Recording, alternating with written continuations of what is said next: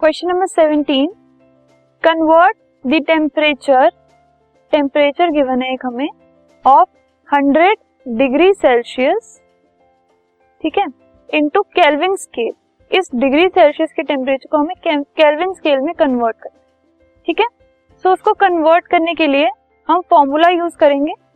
तो this formula is temperature in Kelvin जो Kelvin का टेम्परेचर है वो निकलेगा कैसे? जो सेल्सियस का टेम्परेचर है उसमें 273 को प्लस कर तो सेल्सियस का हमें गिवन है 100 प्लस 273 अगर हम करेंगे तो केल्विन का टेम्परेचर हमारे पास आ जाएगा 373 Kelvin this podcast is brought you by Hub Hopper Shiksha Abhiyan अगर आपको ये पॉडकास्ट पसंद आया तो प्लीज़ लाइक शेयर और सब्सक्राइब करें। और वीडियो क्लासेस के लिए शिक्षा अभियान के यूट्यूब चैनल पर जाएँ।